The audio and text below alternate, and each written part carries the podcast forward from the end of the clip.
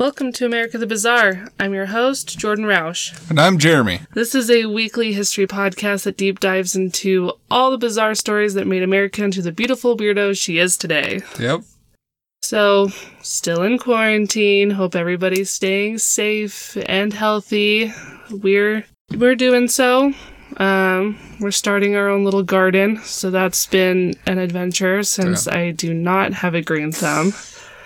You might uh, have what? What's the opposite of a green thumb? brown Black- thumb, black- black, thumb, probably that.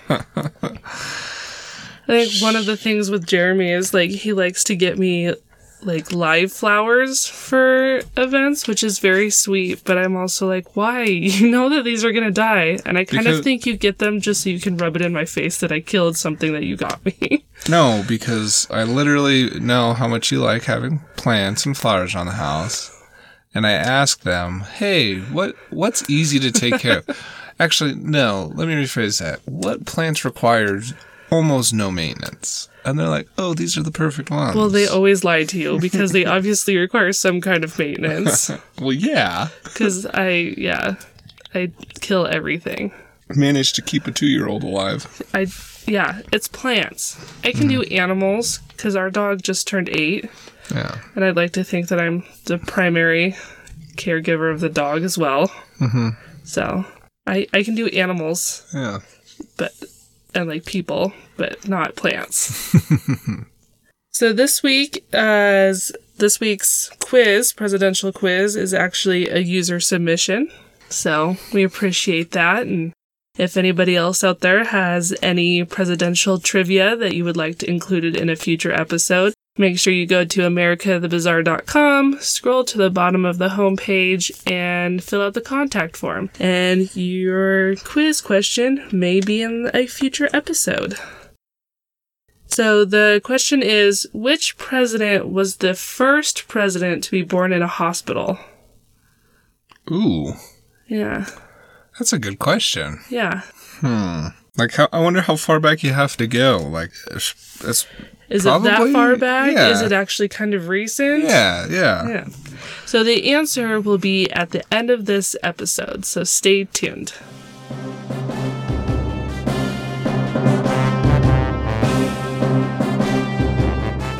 All right, so are you ready to get into this week's episode? Absolutely. Are you cheating and Googling the presidential quiz answer? Nope. okay. I'm Googling presidents. Oh. Is it still the our poster uh should be here sometime soon. I did order us a poster, Nice. so uh we'll be able to put that on the wall so you can have a look and guess. Okay. So Clarence Petticord, isn't that quite the name? Clarence Petticord. Clarence Petticord was born on September 18th, 1917, in Fort Bayard, New Mexico. When he was two years old, his family moved from New Mexico to Vancouver, Washington. Clarence attended Vancouver High School but dropped out during his sophomore year. When he was 19, Clarence was working on a broken refrigerator unit. A coil in the refrigerator burst open and covered Clarence in sulfur dioxide. Oh, jeez. Yeah, not good. Yeah. A doctor was called, but the doctor said that all Clarence needed was to get outside to get some sunshine and fresh air. What? So Clarence was in a ton of pain and was like, I don't think that's working. Yeah. So he called an ambulance for himself. As he was riding in the ambulance to the hospital, his vision began to dissolve and he was completely blind by the time that he got to the hospital. The sulfur dioxide just ate his mm-hmm. corneas. So, despite receiving the diagnosis that he would probably be blind for the rest of his life, Clarence refused to let it hold him back. He was only 19 years old and he was determined to still live a full life. Right in the middle of the Depression. Yeah, so, well, yep, yep. Wow. So, not a great time Yeah. to be blind. Yeah. Not that any time is really a great time, but this is like one of the The periods in history where it's just like, probably don't want to be the blind guy. Like, Right. you want to be able to contribute to your family. right. So, and he's a young guy, Yeah. and yeah, Single. right. Clarence was given a seeing eye dog named Duke, With Duke leading the way, Clarence and Duke climbed to the top of Beacon Rock in the Columbia River Gorge in Washington in 1938.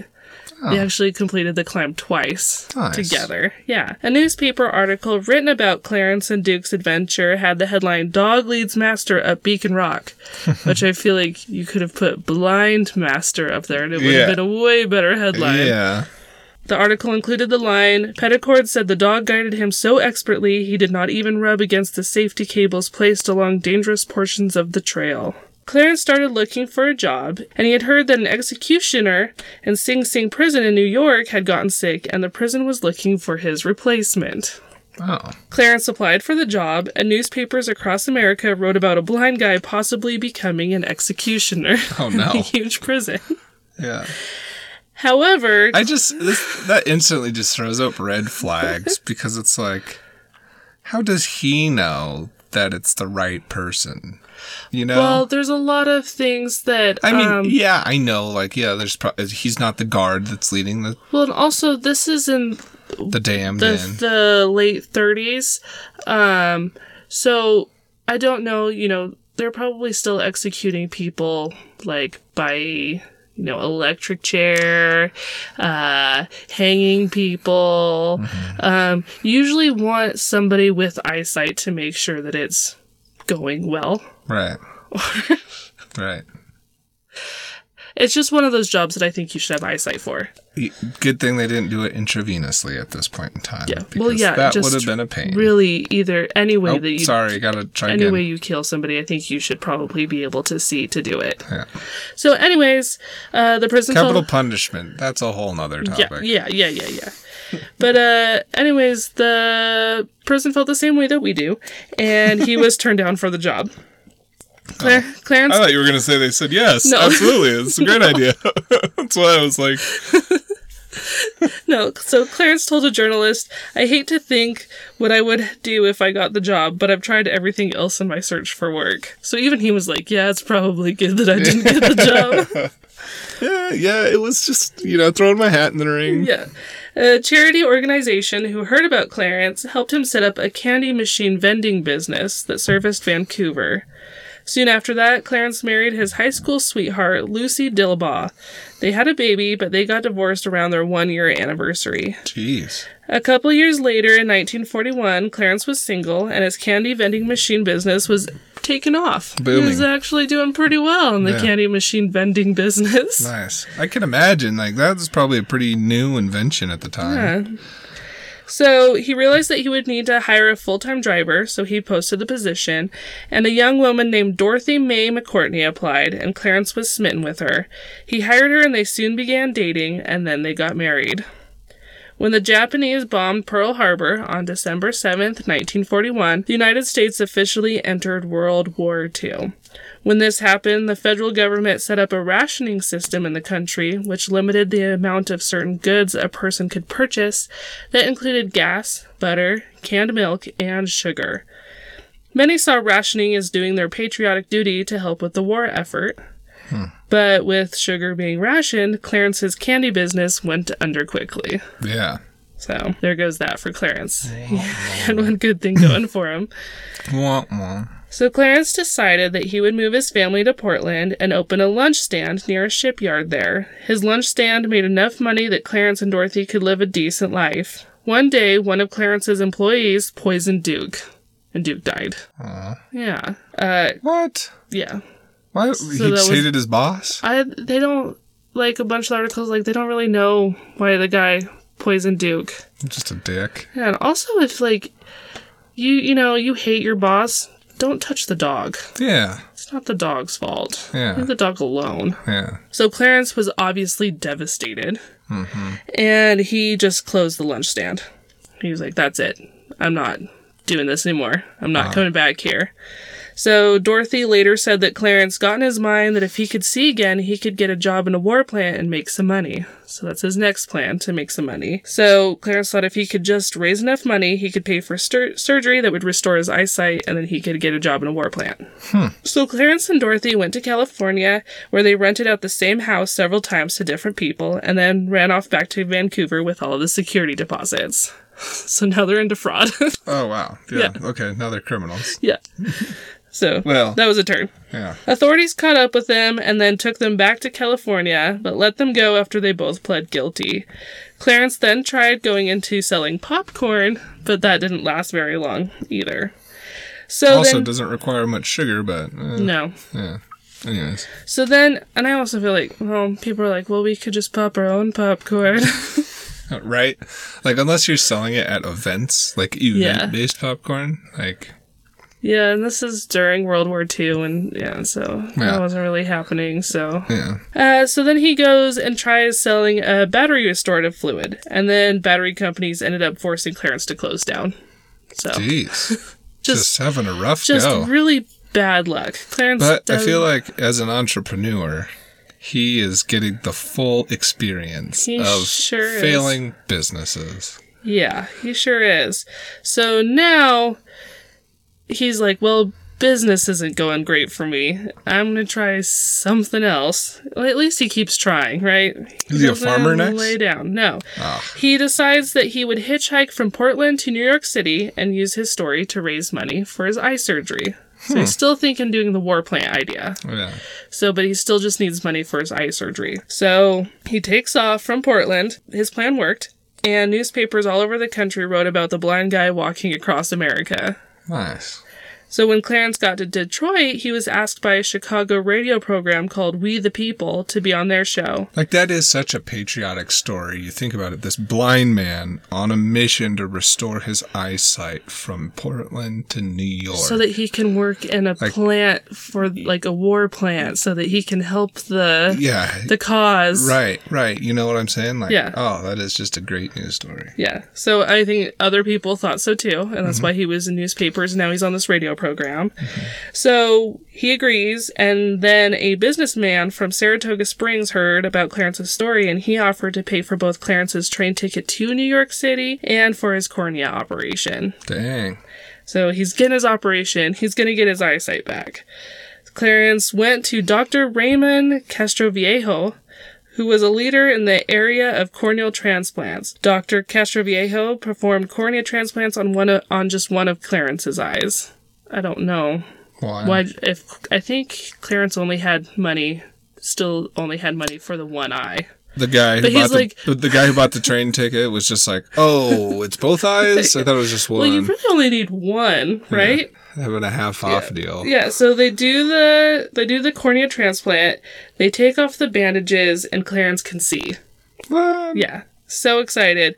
Clarence said, It was wonderful for a minute. The doctor took the bandages off. I opened my eyes. The miracle I had been waiting 12 long years for had happened. I could see.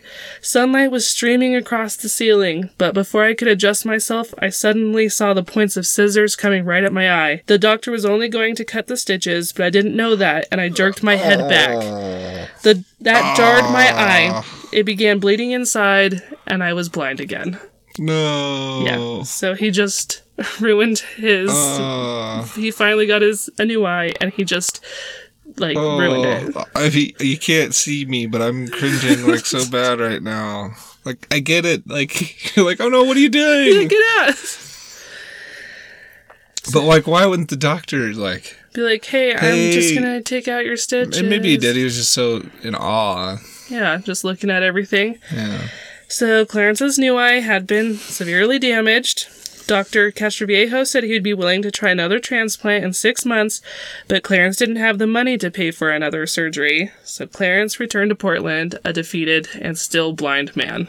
Oh man. Clarence needed to support his family. By this time, Clarence and Dorothy had five kids. Jeez. So yeah. at least his eyesight's not holding him back. so he's got one good eye. So he started Metro Chemical Laboratories. The company sold a product that was supposed to extend the life of batteries. So kind of like one of the restorative battery business Yeah. that he had. So this is when Clar- Clarence actually taught himself how to use a typewriter so he could perform business. Oh, so he could at least how to type and he was actually pretty good at it. I will tell you that the single most amazing thing that helps me type is the two little indents on the what is it the G and J key the F and J. Yeah, the F and J. So you can like set up your hands. Mm-hmm. Do you know that when I was in high school, I like went to a competition for like typing. Oh, really? I made it to state, so that's That's pretty cool. that's a pretty cool thing that Yeah. our kids will think I'm really cool for doing when I was Yeah. in high school. Yeah, that is pretty neat. I could do like I want to say it was like 95, maybe it was over 100 words per minute with like Probably over 90 with like 90% accuracy. That's it. So fast. Ninety percent. it was probably I don't know, higher than that. Yeah. I don't know. I just know it was You didn't fast. keep the. You didn't I keep just the know it impressed people, Yeah, okay? Yeah. went to state and typing fast, okay? Teaches himself how to type and he has his like own typewriter and Humble brag. yeah. No, So yeah, no, me, me. Yeah, Yeah, yeah. yeah. Sorry. So. Uh, Anyways, however, Metro Chemical Laboratories ended up receiving between 80 and 100 complaints with the Portland Better Business Bureau. So that ended up shutting the laboratory down. what were the complaints? I think fraud. It was more fraud. So just selling them like Gatorade water, sugar yeah, water. something like that. So another business has failed. Clarence goes into selling pencils, Ah. which works just about as well as selling popcorn. So we had we had the sugar vending machine, the uh, candy vending machines. Yes. Then we had the battery. Batteries. Yeah. Then we had the popcorn. Well, there's the lunch stand, but then his dog got poisoned. Yeah, the, I think it was then the lunch stand. Yeah. Then the trip across America. Yep. Bad eyesight. Tried the battery thing again. Now Yep. we're on to pencils. So Pencils. this is like And he is receiving disability aid, number eight. but he's not making enough money selling pencils and getting disability to give his wife and his five children the life that they deserve, mm-hmm. or really, you know, a decent life. Mm-hmm. On April 15th, 1955, Aaron Frank, the owner and president of Frank and Meier, the largest department store in Portland, Oregon, Oh yeah, that is really key to because there is a Portland, Portland, Maine. Maine, yeah. So he went to his office and he starts going through his mail. He then opens up an envelope that had the word important in capital letters written on it. There was a two page letter in the envelope that read, About the time you receive this, a bomb will explode in your store. This is only a warning. A second and more powerful charge of explosives had been hidden and set by an accurate timing device to explode sometime in the 12 hours ending at noon, April 16th. As soon as he gets done reading that, that's when a huge explosion goes off in the men's bathroom on the third floor. Oh Jesus. Bricks and glass went flying out into the street. Luckily, there were only two injuries from the explosion the janitor who had been opening the bathroom door when the bomb went off, and a woman who had been walking up the steps to the nearby post office. Hmm. The Portland Police Chief, Jim Purcell, and Captain of Detectives, Bill Brown, immediately began their investigation of the bombing and started by reading the letter that had been delivered to Aaron Frank. Clarence, you son of a gun. Besides warning of the explosion, the letter also listed the bomber's demands $50,000 in $5 bills, $10 bills, and $20 bills that would need to be delivered by a store representative carrying it in a light colored suitcase. The representative would take the suitcase to the Imperial Hotel between 6:30 and 7:30 p.m. and stand in front of the hotel for 5 to 10 minutes and would need to wear a white carnation in the lapel of his suit so that the bomber could identify him. The representative would then need to go to a telephone booth that was located two blocks north of the hotel where he would get a call with further instructions. The representative could not be a police officer. If all of these stipulations were met, then the bomber would give Aaron Frank instructions on where the next bomb was hidden and how to dismantle it. The department store was 12 stories high and a whole city block wide. Like, that's how big this store was. Yeah, massive. So, looking. But this is post World War II. They probably have some sort of like bomb detecting dogs, right? Um, maybe, but they figured they're like, well, if another bomb's gonna go off within 24 hours, and this store is huge, Yeah. they're like, you know, To looking, get a dog in. looking for another bomb, even with a dog or something, could take a long time. So, and also the store made way more than $50,000 even in a day. So Aaron Frank quickly agreed to just pay off the bomber, and a light colored suitcase was filled with cash within a couple of hours. A rookie policeman named Paul Lyons was selected be the, to be the representative that would carry the cash. Even though he wasn't supposed to be a police officer, they obviously put a police officer in. They figured if he was a rookie, then They were like, "How he would you should be know?" fine. Yeah, how would they know? Yeah.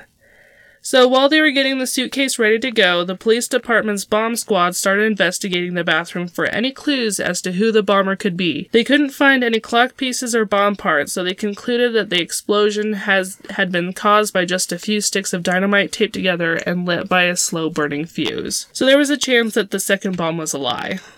But they weren't going to take any chances. Yeah. Lyons put on a business suit and placed a white carnation in the label and left with the suitcase for the Imperial Hotel. After waiting outside of the hotel for five minutes, he walked to the telephone booth and at 7.08 p.m., the phone started to ring. When Lyons answered the phone, he heard a man with a nervous, medium high, and rather soft voice that told him to go back to the Imperial Hotel and look under the seat of the third phone booth in the hotel's lobby. Hmm. Lyons then wrote down where he was going on a piece of paper, crumpled it up, and dropped it on the ground so that other police officers knew where he was going. Lyons made it back to the Imperial Hotel, looked under the third phone booth seat, and found an en- found an envelope that had a key and a note inside. The note read, "Go to the Union Station. There, go to baggage locker 1037. In the locker, find a brown manila envelope. Inside is another envelope with a note for further instructions." Lyons wrote another note for detectives, crumpled it up, and left it outside of the phone booth before making his way towards Union Station. When he got to locker 1037 and opened it, he found another note that told him to hire a taxi, but that the taxi could not have a two way radio. He would then need to have that taxi take him across the Willamette River and then take Highway 99 east towards Eugene, Oregon. While on the road to Eugene, which is around 125 miles away from Portland, Jeez. the taxi could not drive over 25 miles per hour, like on the highway. Why? I don't know. That's what the note said. Oh God. So a car would then pull up behind the taxi and flash its lights three times to signal to the taxi to pull off of the road. The right rear door would then open and the suitcase would be set down without anybody exiting the taxi. The door would then close and the taxi would need to drive for another five miles down the highway where they would then turn around and go back to Portland. If there was no contact between Portland and Eugene, the taxi would need to turn around at Eugene city limits and go back to Portland, driving under 25 miles per hour again and wait for the signal again. Once Lyons finally got a taxi that did not have a two way radio, which apparently took a while, Yeah, probably. he paid the taxi driver up front for the long drive. The taxi driver was like, I'm not doing this, This is- without. This is up front." outrageous. Yeah. You want me to go how slow? yeah, exactly. For how long? Yeah. 250 mile trip? Yeah. Unmarked police cars trailed the taxi at a distance. Driving at 25 miles per hour, it took them five hours to get to Eugene. And they made it all the way to the city limits without being flashed by another car. Oh no. So they turned around and started driving slowly back towards Portland. They made it all the way back to Portland and weren't flashed on that drive either. So apparently the bomber had chickened out Yeah. or missed them. The detectives didn't know if they had scared off the bomber or what, so they decided to just go full manpower on trying to find a second bomb in the 11 acres of shopping space in the department store. Yikes. The day after the first bomb came and went, there was never an explosion, and they never found a second bomb, so they figured that their first Was hunch was right that, yeah, it was just a lie. So the detectives then tried to look for clues and started interrogating anybody they thought that was connected to the bombing. Aaron Frank offered $25,000 as a reward for any information that led to the arrest of the bomber, and five Portland banks added another $3,000 to the reward. They tried looking for fingerprints at the phone booths, but none were found. The only evidence they had was the residue from the explosion and the typewritten notes. Hmm. The detectives decided to look more into the notes.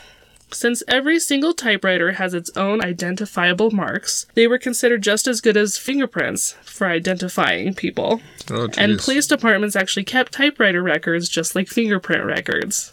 Oh. They discovered that the notes had been typed up on a Royal Standard typewriter. There were 3 million of these typewriters in circulation, and thousands of them being used in Portland alone. So the police department assigned different groups of officers to start checking out every single Royal Standard typewriter in the city. Jesus. The detectives then decided to check with the Portland Better Business Bureau to see if they could compare the extortion notes to any typewritten notes the Bureau had received from con artists in the Portland area. If any similarities were found, the matches would be sent to the FBI laboratory in Washington, D.C. Oh my gosh. In October, typed letters by a Portland businessman named Clarence Petticord matched the irregularities in the typed up extortion letter. Samples were then sent to the FBI for verification. But then detectives became disheartened when they found out that their sus- their one suspect was blind. They're like, well, he couldn't have done it. He's Yeah. blind. yeah. The FBI came back and said that the extortion letter type irregularities were a 100% match with Clarence's letters to the Portland BBB. So the Portland Police Department went to go arrest Clarence Petticord. Like, well, he's our only suspect. Yeah. So Captain Brown said it was the most heartbreaking arrest of his career. He said when he went to go arrest the blind, down on his luck Clarence, Clarence knew that he was caught and all he did was tell his family goodbye. Captain Brown just knew that the blind Clarence had to have had an accomplice, and when he asked, Clarence quickly replied that his accomplice was his sister in law, Joyce Keller. Joyce Keller was arrested the next day, but she denied she had anything to do with the bombing. But later that morning, a clerk from the department store positively identified her as part of a woman and man couple that had gone into the third floor stairwell with a shopping bag on the day of the bombing. Oh. During his confession, Clarence said, I did not mean to hurt anyone. I would not have planted a second bomb. When they asked why he wanted the taxi to go only 25 miles per hour on a busy highway, he said, Joyce isn't a very good driver. I was afraid she might get into an accident if she had to follow a car that was going any faster. Clarence and Joyce were charged with causing injury to persons and property by unlawfully, purposefully, and maliciously setting off a bomb. Okay, first of all, he's blind. How does she know he knows she's a bad driver? I mean, I guess you can feel being jerked around in a car. yeah. Or being in an accident. Yeah. Yeah. Yeah. His wife his wife just was like, My sister is the worst driver. Right. Yeah. Dorothy was so upset with her husband bombing the store, 'cause apparently she didn't know anything about it, uh, and getting arrested, that she checked herself into a mental hospital, and their five kids were made wards of the state. No. At his plea hearing, Clarence pleaded guilty and asked to be sentenced immediately. The judge refused to accept Clarence's guilty plea and said he would only accept an innocent by insanity plea. I don't know if that's because they think Clarence is insane or they just really feel bad for this guy. Yeah. So, despite that, Clarence eventually was able to submit a guilty plea just later on. He hoped that by pleading guilty, he would receive a lighter sentence, but he was ultimately sentenced to 20 years in prison. Jeez. He was given no leniency. Yeah. On May 14th, 1956, Clarence was found unconscious in his cell while hanging from a rope that he had smuggled into his cell that day before he was supposed to testify against Joyce. Hmm. He was able to be revived and was taken to the county hospital where he recovered. What? Yep, Wow. like the one time that he has, I guess, good luck. When Clarence made it to court to testify against Joyce, he said that he never had an accomplice and he had acted alone. And everybody's like, there's no way. Yeah, you Dude. were gonna follow a car. Yeah. But without Clarence's testimony, there was no hard evidence against Joyce that she had taken part in the bombing and she was released. Dorothy divorced Clarence and actually testified against him when a mail fraud charge was brought against him for his Metrochemical Laboratory business. Oh. Clarence was released on parole in April of 1966 after serving half of his 20 year sentence. He died on March 25th, 1978, from a heart attack in Los Angeles at 59 years old. And that is the story of the blind bomber. Nice. That is uh just quite the roller coaster. You just got you're rooting for this guy. He's you know, young man and injured and Yeah. Then he wants to be a businessman and be like- successful, live the American dream. Like he's like going on mountain hikes with his seeing eye dog, and then, yeah, he's hitchhiking across America, and then he ends up being a bad person. Yeah. He's not a good guy. Yeah. My sources for the story are Famous Crimes The World Forgot, Volume 1 by Jason Lucky Morrow. The Meier and Frank Bombing, 1955, by the Oregon Historical Society. Bizarre 1955 Bombing and Extortion Plot Amplify Meier and Frank Building's Rich History by Douglas Perry. Cruel Fate pushes blind bomber to attack Oregon department store in 1955 by Mara Bobson. What was the very first one? The volume one of the Bazaar. Famous Crimes the World Forgot, Volume mm, 1. Yeah, that looks like a. That sounds like a pretty good book. It is a good book. Is it? Yeah. Yeah, a lot of crazy stories in there. Yes. Well, cool. Yeah. So strange. Just not where I expected that to go. Yeah. Just, just kind of disappointed in Clarence. Yeah. Clarence Petticord. So you don't exactly Also, expect I- somebody with that I name to be a bomber. But I, I'm still pretty mad at the doctor That he was coming at him with stitches with his scissors. or the scissors Yeah. to get the stitches. Yeah. Like, okay, you, A, you couldn't have done that earlier or or warned him or like held him down or Yeah. you know, just my natural reaction when anybody comes at me with sharp and pointy is to like turn away. I just, uh, I can't imagine how bad that Especially must have somebody who hasn't seen for 12 years. Yeah. My god. He got to see for like a total of like 30 seconds before it was taken away from him. Poor guy. But and then also can we talk about the businessman who only paid for one of his eyes? Yeah. So like maybe if that had happened, like he still would have had one good eye Well, to look out of. See, I don't know if it was that he only paid for one of them, or if the doctor was like, "We happen to you're you. Oh, hey, you're here. Yeah. Uh, we only have one eye that'll work for you." I don't. I don't know. I don't know why they only did one eye. Maybe he was like, "Oh, this other one's like so damaged that there's no way that like a transplant would even work." Yeah, I mean, we can blame the business guy. yeah. Maybe it is. Maybe it isn't. Maybe I don't know. I just like I'm, hung up there. That's where I'm hung up at. Like that was like the turning point. I feel like in his life, because then he went and tried to, you know, commit fraud and I think it was the dog.